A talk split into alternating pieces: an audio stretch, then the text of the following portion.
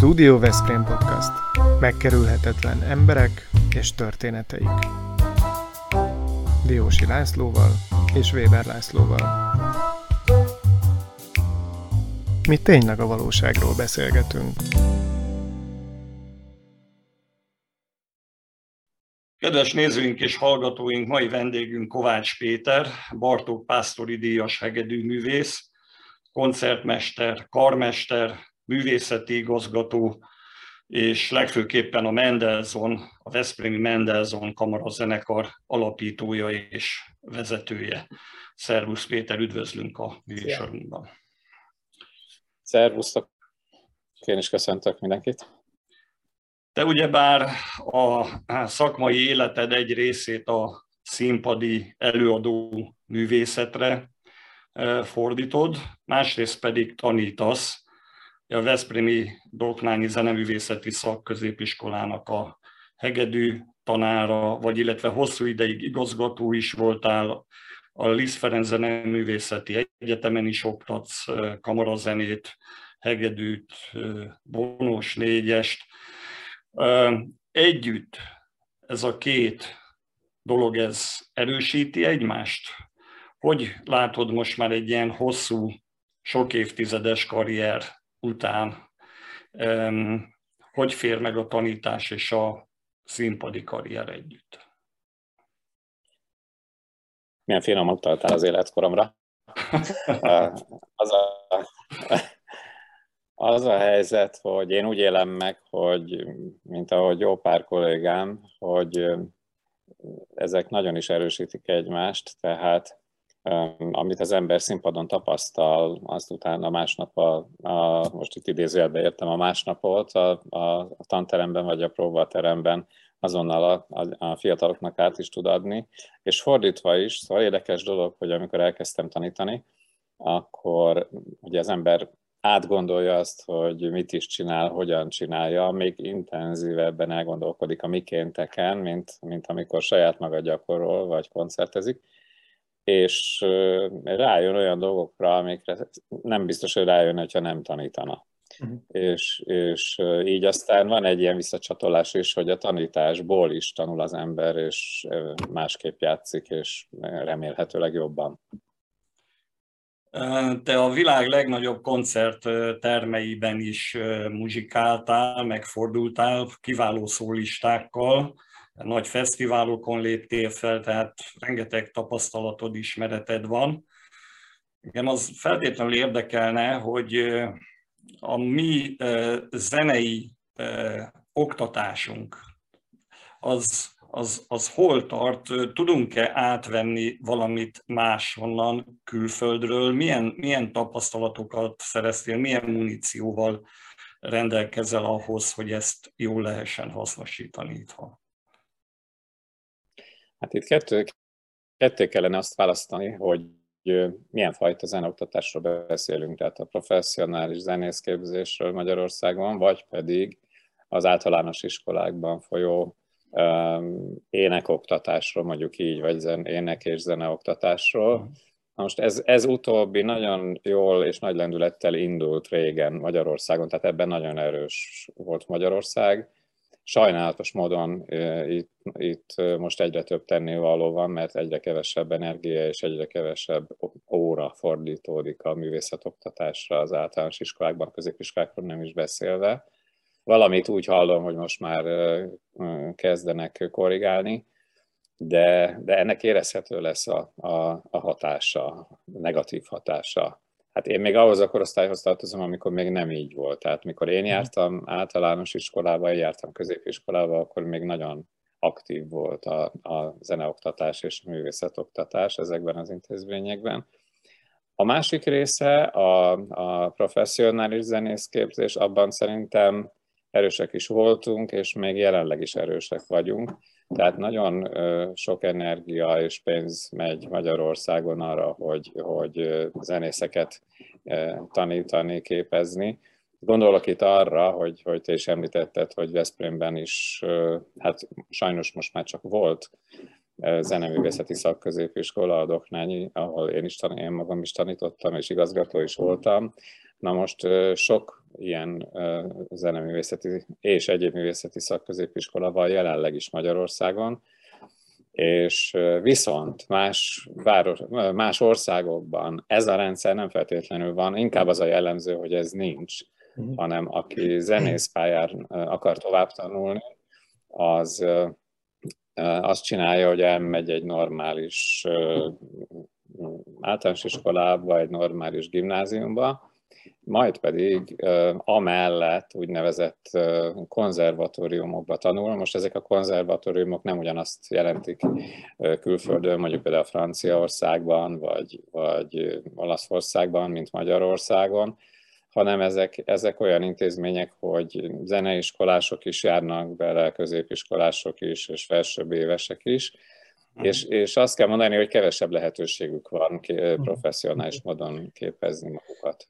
Péter, mm, mondják, hogy mindenki a maga buborékjában él, de én úgy tudom rólad, hogy te egy rendkívül tájékozott ember vagy, és kilátsz a saját buborékodból, reményeim szerint meg tudod válaszolni hitelesen azt a kérdést, hogy az elmúlt 30 évben a klasszikus zene helyzete Magyarországon hogyan változott?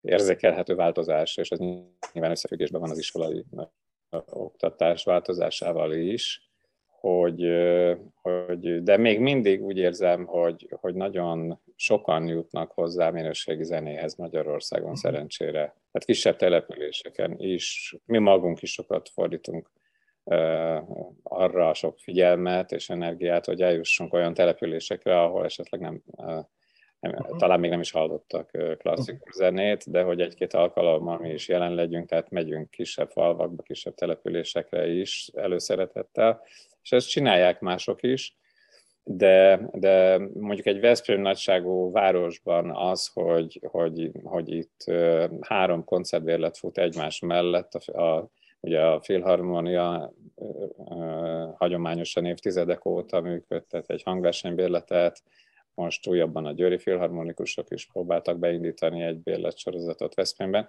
és a Mándozon Kamara zenekar bérlete, ami már ugye szintén évtizedek óta működik, mi viszont két estén e, játszuk ugyanazt a programot.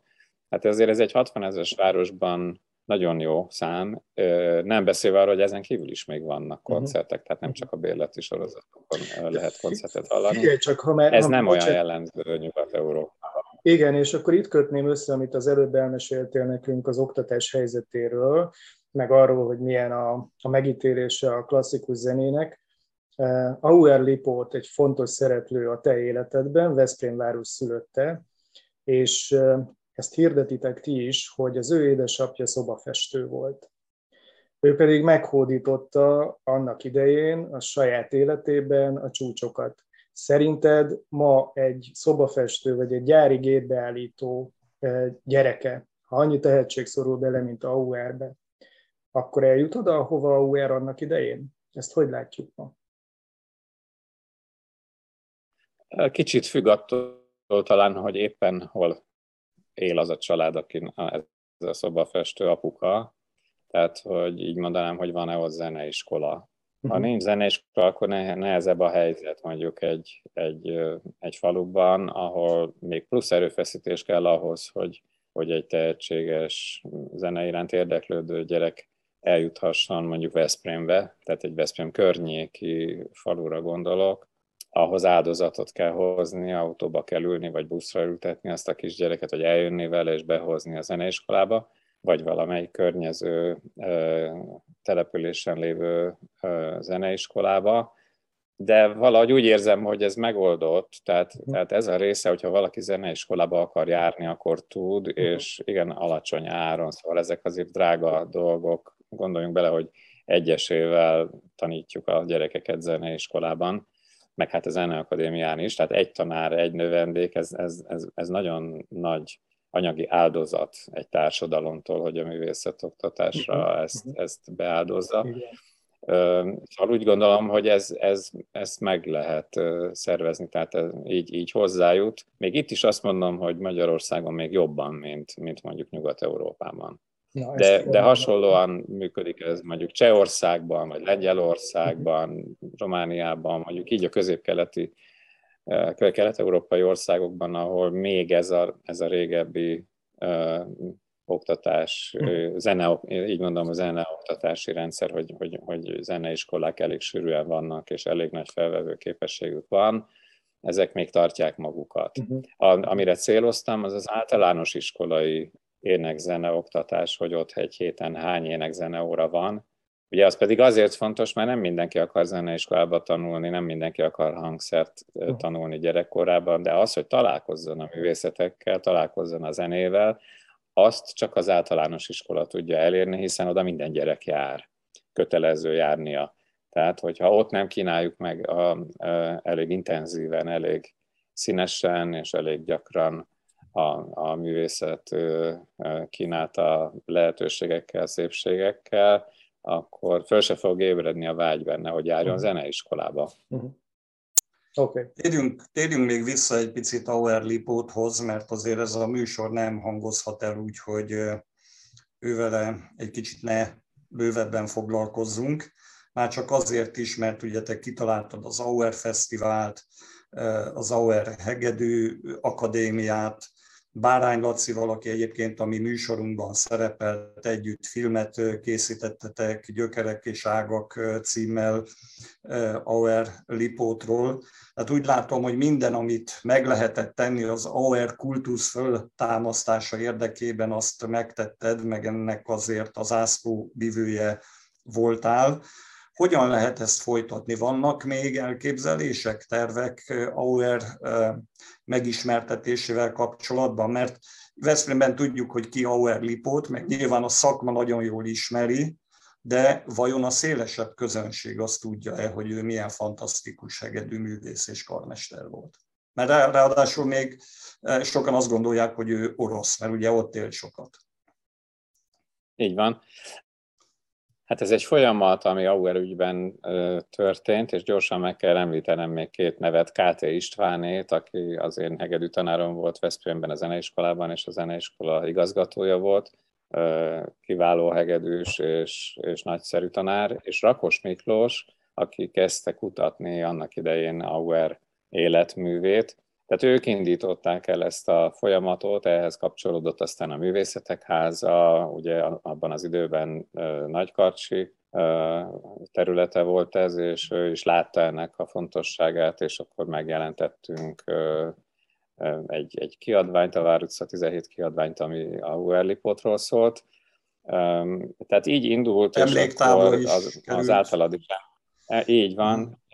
Így van, és az a szép relief, amit Kőpali csinált, és lehet látni a, a várban, a Tisztorony udvarban. Tehát ezek voltak a, a folyamat elején, és a, a film az egy fontos állomás volt. Én azt hiszem, hogy, hogy ott nagyon sokat sikerült a népszerűsítés terén előrelépni, hiszen azt elég sok tévécsatorna többször is vetítette. Uh-huh. A fesztivál az, azután jött, a, tehát az a kérdés, amit föltettél, az igazából akkor tevődött föl, amikor a film elkészült, hogy na most hogyan tovább, és azt hiszem, hogy a fesztivál elindításával a, sikerült is megtalálni azt a terepet, ami, ami hosszú távra stabilizálja ezt, hogy, hogy erről nem fog senki elfeledkezni, hiszen ez évente van, mert a film egy párszor bemutatják, megnézik, DVD-n is megvan, de azért egy idő után az elül, a fesztivál, mivel évente van, évente megy a rádióban reklám, lehet hallani a felvett koncerteket, kritikák jelennek meg jobbra-balra. Nem beszélve arról a sok nemzetközi sztárról, aki Veszprémbe, Auer mhm. szülővárosába a fesztivál miatt, ami meghívásunkra jön, majd pedig viszi a hírét annak, hogy Auer nem orosz volt, hanem magyar, és a másik pedig az, hogy, hogy, hogy Magyarországon jól mondtad, hogy nem nagyon volt ez köztudott, hogy van Auer, vagy volt Auer lipótunk, és most már, most már is teljesen egyértelmű, és hogyha kimondjuk azt, hogy Auer lipót, akkor rögtön az, arra kapcsolnak az emberek, hogy Veszprém, és Aha. ott nyaranta szokott egy nemzetközi színvonalú fesztivál lenni. Képzeld Péter, én elkövettem azt a merényletet magam ellen elsősorban, hogy mini közvéleménykutatást csináltam, és van egy jó hírem, meg egy rossz, melyikkel kezdjem Auer ügyében. A jóval vagy rossz? Előbb a rossz. A okay. rossz. Szóval fölhívtam néhány embert, és csak annyit kérdeztem, hogy Auer Lipót, mit mond neked ez a név? És volt egy válaszoló, aki pedagógus végzettség, és azt mondta, hogy semmi. Aztán most jön a jó hír, egy kék galléros, aki CNC esztergályos, gyakorlatilag mindent tudott róla. Úgyhogy működik a dolog, én azt látom. Nyilvánvalóan belenyúltam egy kivételbe, de hogy, de hogy engem is meglepett, hogy olyan, olyan ismertsége van, amire én nem is gondoltam, hogy, hogy ezt sikerült elérni. És ez annál is inkább fontos, hogy, hogy tudatosítsuk, hogy, hogy AUR, volt egy AUR lifótunk, Persze most itt nem akarom mérlegre tenni, hogy a, Veszprém szülöttei közül ki milyen súlyjal volt jelen a, a kulturális életben, vagy a társadalmi életben, de, de nem nagyon tudok ekkora pályát bejárt Veszprémi születésű híres uh-huh. emberről, mint, mhm. mint, mint Auer, tehát hogy a, ha még van egy-kettő ilyen, akkor biztos, hogy Auer vele együtt ők vezetik a, a listát.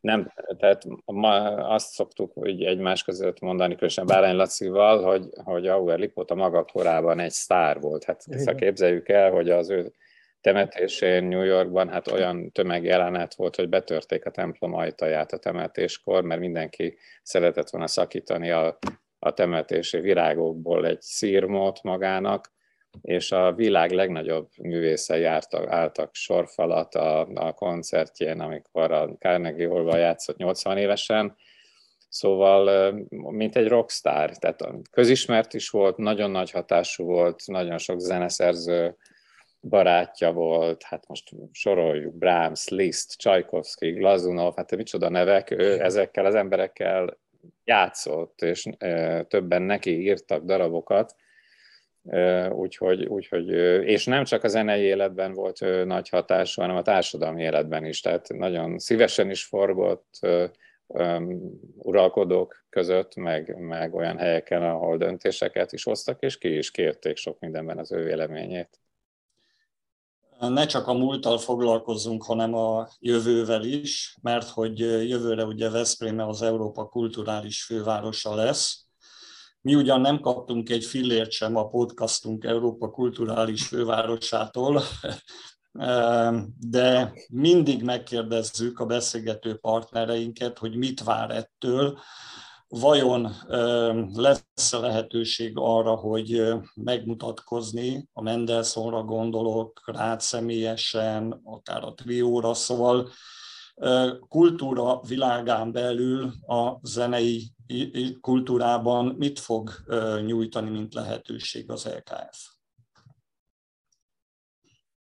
Hát természetesen nyilvánvaló, hogy, hogy ott leszünk és koncertezni fogunk, és érdekes programokkal fogunk megjelenni jövőre. Talán egy picit a kérdésen, ha megengedett, hogy fordítanék abba az irányba, hogy, hogy vajon Veszprémnek például ez mit fog jelenteni. Aha Ugye ezt még nem tudjuk, mert ez nagyon sok mindentől függ, hogy, hogy mekkora turizmus fog beindulni, mennyire lesz vonzereje annak a, annak a marketingnek, amit mellé tesz majd a, a város és a, a szervezők, és hogy, a, hogy önmaguk a programok mennyire lesznek beszédesek a, a külföldről érkezőknek, vagy akik tervezik, hogy, hogy, hogy majd eljöjjenek. Én azért optimista vagyok, mert van, az, tehát van ez a kulturális uh, turizmus, tehát bizony van olyan réteg, aki ezt figyeli, és már mindent látott, mindent hallott, mindenkit ismer a, a művészeti életben, de Magyarországon még nem hallotta az X vagy Z-nek a koncertjét, vagy nem látta X-nek vagy Z-nek a kiállítását, meg Veszprémet nem ismeri, meg a Balatonnál még sose volt, és akkor most ez egy jó alkalom, hogy összeköti a, a programokat azzal, hogy, hogy új, új helyszínt fog megismerni. Ez, ez van ez a réteg, és ugye erre azért lehet számítani intenzíven, hogy ők jönni fognak. Én úgy gondolom, hogy ez, ez, ez nagy lehetőség, hát jól kell kihasználni, reménykedjünk benne, hogy, hogy sikerülni fog. Péter, Pribojszki Matyi zenéjét nyilvánvalóan ismerette is. Beszélgettünk vele, és arra kértük, hogy improvizáljon, gondoljon Veszprémbe, Veszprémre, és ossza meg velünk azokat a hangokat, amik eszébe jutnak abban a pillanatban. Ha itt LKF-ről beszélünk, neked van olyan zenéd, amit ilyen nagyon illőnek tartanál, hogy ez Veszprémről szól? Úgy is, hogy nem Veszprémről írták esetleg. Van-e ilyen zenénk? Létezik-e ilyen zene a világon? Van ilyen, nem annyira mi profilunk, de van. van. Tehát, tehát úgy értem, hogy nem a mi profilunk, nem a, nem a Mendelssohn Kamara zenekar főműködési uh-huh. területére és azokra a stílusokra vonatkozik, amiket uh-huh. elsősorban játszani szoktunk. Veszprémhez kötődik nagyon a, a verbunkos zene, uh-huh. és, és ugye azt talán nem ismerik eléggé még Magyarországon, se külföldön, még kevésbé. Uh-huh. És vannak érdekes pontjai, vannak érdekes darabok. Mi arra hangsúlyt szoktunk fektetni, hogy, hogy játszunk Csermák Antaltól például, ugye Csermák Antalról van elnevezve a Veszprémi Zeneiskola, vagy Ruzicska Ignásztól, akik mind itt működtek uh-huh. Veszprémben, tehát ez, ezek a zenék mindenképpen speciálisak, és mindenképp Veszprémből De ezek eladható szólnak. Zenék? Ezek eladható zenék ebben a környezetben? 2023-ban?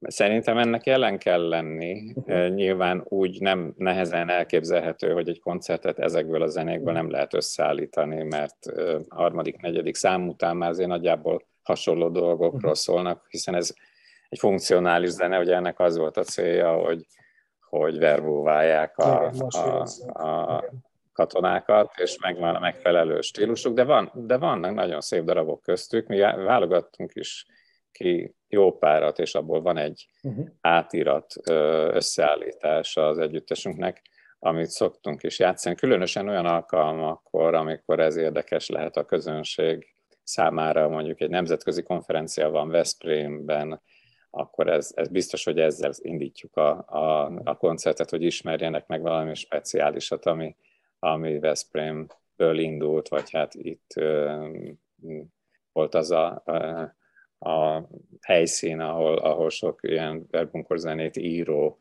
zeneszerző összetalálkozott. Mert hogy egyébként titületek nem áll távol, már mint a Mendelssohn együttestől, hogy olyanok a zenéjen együtt, akik más műfajban tevékenykednek, mert ugye a Jamie Winchesterrel is föléptetek, a Romengo cigány zenekarral is, meg lehetne még folytatni a sort, szóval hihetetlenül színes kavalkát tud ez lenni. És úgy láttam, hogy jól érzitek magatokat ebben a, ebben a játékban, amikor nem csak a magas klasszikus művészet jelenik meg a közönség előtt. Persze ezek nekünk kirándulások, amik eh, hogy is mondanám, szépen egy kicsit vérfrissítést okoznak, hiszen teljesen más hozzáállást igényel játszani jazzzenészekkel, popzenészekkel, az ember agyának másik részét bírizgálja, és, és, és ébren tart olyan, olyan képességeket, készségeket a zenészekben, amit mondjuk a klasszikus zene nem használ annyira, vagy olyan intenzíven, vagy másképp használja. Tehát még akár szakmailag is jók, de azért azt, azt gyorsan elmondom, hogy csak olyanokkal játszunk, akiknek a zenéje számunkra uh, színvonalas, és tetszik, és szeretjük, és, a, és, a, és akik játszák, azok is szimpatikusak, és szívesen vagyunk velük tehát mindent nem vállalunk el egyáltalán ezen a, ezen a fronton. Van, amit kifejezetten mi indukálunk, tehát mi keresünk meg valakit, hogy például említetted a Romango együttest, mhm. őket én hallottam valahol játszani, egész pontosan Lakatos Mónikát hallottam énekelni egyszer a éjjel ment, vezettem valami koncert után haza, és akkor ment a rádióban éjfél körül egy műsor, amiben ő énekelt. Én nem is ismertem egyáltalán a sem őt, sem pedig az együttest, és akkor még éjjel fölhívtam valakit, hogy szerezze meg nekem a telefonszámomat, és reggel már meg is volt kötve a, az üzlet, hogy jöttek Veszprémbe, és, és, és azóta már többször játszottunk nagy, nagy örömmel. Úgyhogy ezek, ezek, hát nyilván mi klasszikus zenekar vagyunk, tehát a koncertjeink 90%-át a az úgynevezett klasszikus zene játszása és a koncertek teszik ki.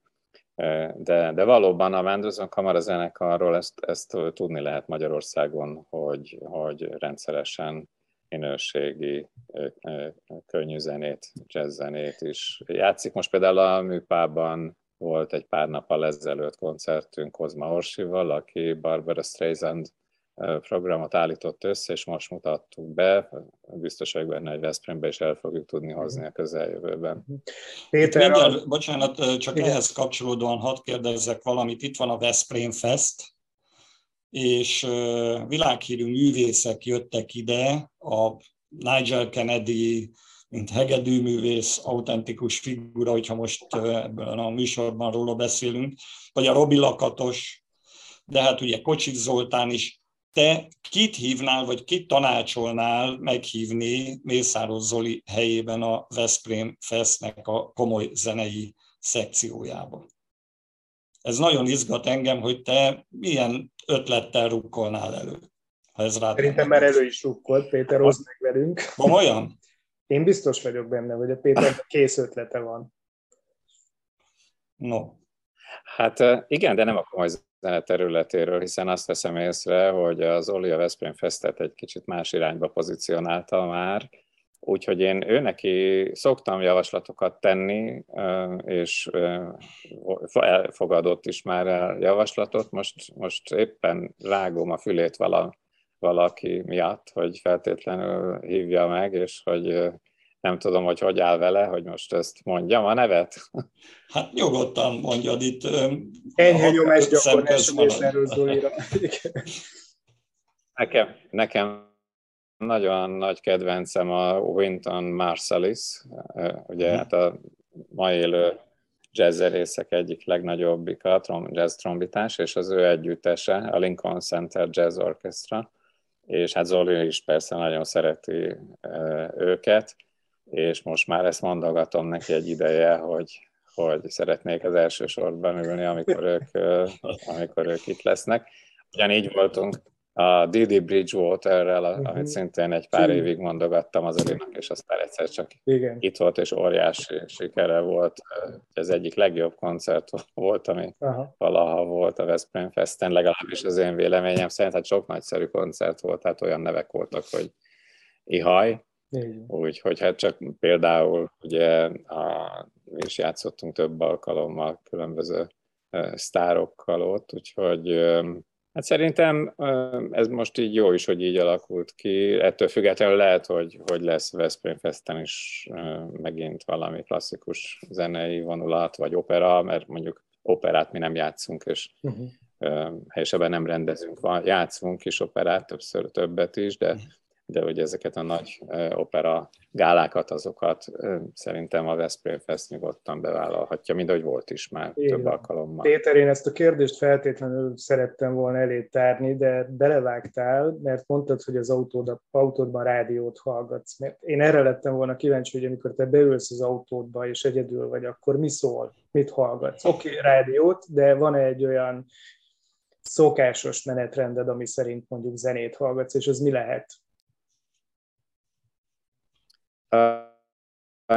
Nincsen menetrendem, ha, ha mondjuk valami, igen, podcastot például szoktam újabban hallgatni, sőt, rendszerint a, a igen, ilyen, ilyen adásokat is, mint amit például most veszünk föl, de, de például nyelvtanulásra is használom, mhm. mert uh, ugye ami, ami, olyan nyelven, ami, ami ritkábban tudok beszélni, ritkábban tudom használni, azt arra gondot fordítok, hogy azt Főleg, frissítsen igen. folyamatosan, mert hát az angol az, az abszolút mindennapos, tehát ott nyilván az, azt is érdemes csiszolni, de az, azzal nincs problémám, de amivel, amivel ritkán van alkalmam, az, az bizony beszól, tehát az egy szokásom. Uh-huh. De de zenét hallgatni pedig így kapcsolgatni szoktam néha, és akkor, ha valami jót hallok, véletlenül elcsípek, mint ahogy például a Katos Monikát, hm. akkor, akkor azt hallgatom egy, ideig. Uh-huh. Klasszikus zenét autóban nem szeretek hallgatni, mert elvonja a figyelmemet nagyon. Tehát, Aha. hogyha meg, meghallok valamit, amire figyelni uh-huh. kell, úgyhogy koncentrálni. Igen, igen akkor félek, hogy nem veszem észre, hogy valahol stop tábla van, de, Hallgass de, de amúgy más, más de Hát javasoljuk, hogy a Studio Veszprém podcast műsorát is hallgassd meg néha-néha. A következő alkalommal, amit a nézők hallhatnak, érdekes adásunk lesz, Kovács Péterrel beszélgetünk a műsorban. Köszönjük neked, köszönjük a Royal Kertnek, a Targonca Trade-nek, a Nelson Biztosítási Alkus ZRT-nek, a Vitakin Kft-nek, az Asix Intersolárnak, a Nyugalomnak, az Unilever Algidának, a Szófia Magánklinikának, a Ringautó Kft-nek, a Bramag BMI-nak, a Kuti és Fia Kft-nek, a Tornai Pincészetnek és a Hester's Life-nak, segítik azt, hogy megkerülhetetlen, érdekes emberekkel találkozhassunk, beszélhessünk, akik történelmet írnak Veszprémben. Köszönjük szépen még egyszer, hogy rendelkezésünkre álltál, és nagyon jó zenélést a jövőben. Köszönöm szépen. Szia Péter! Ez a Studio Veszprém műsora volt. Hallgasson ránk minden pénteken!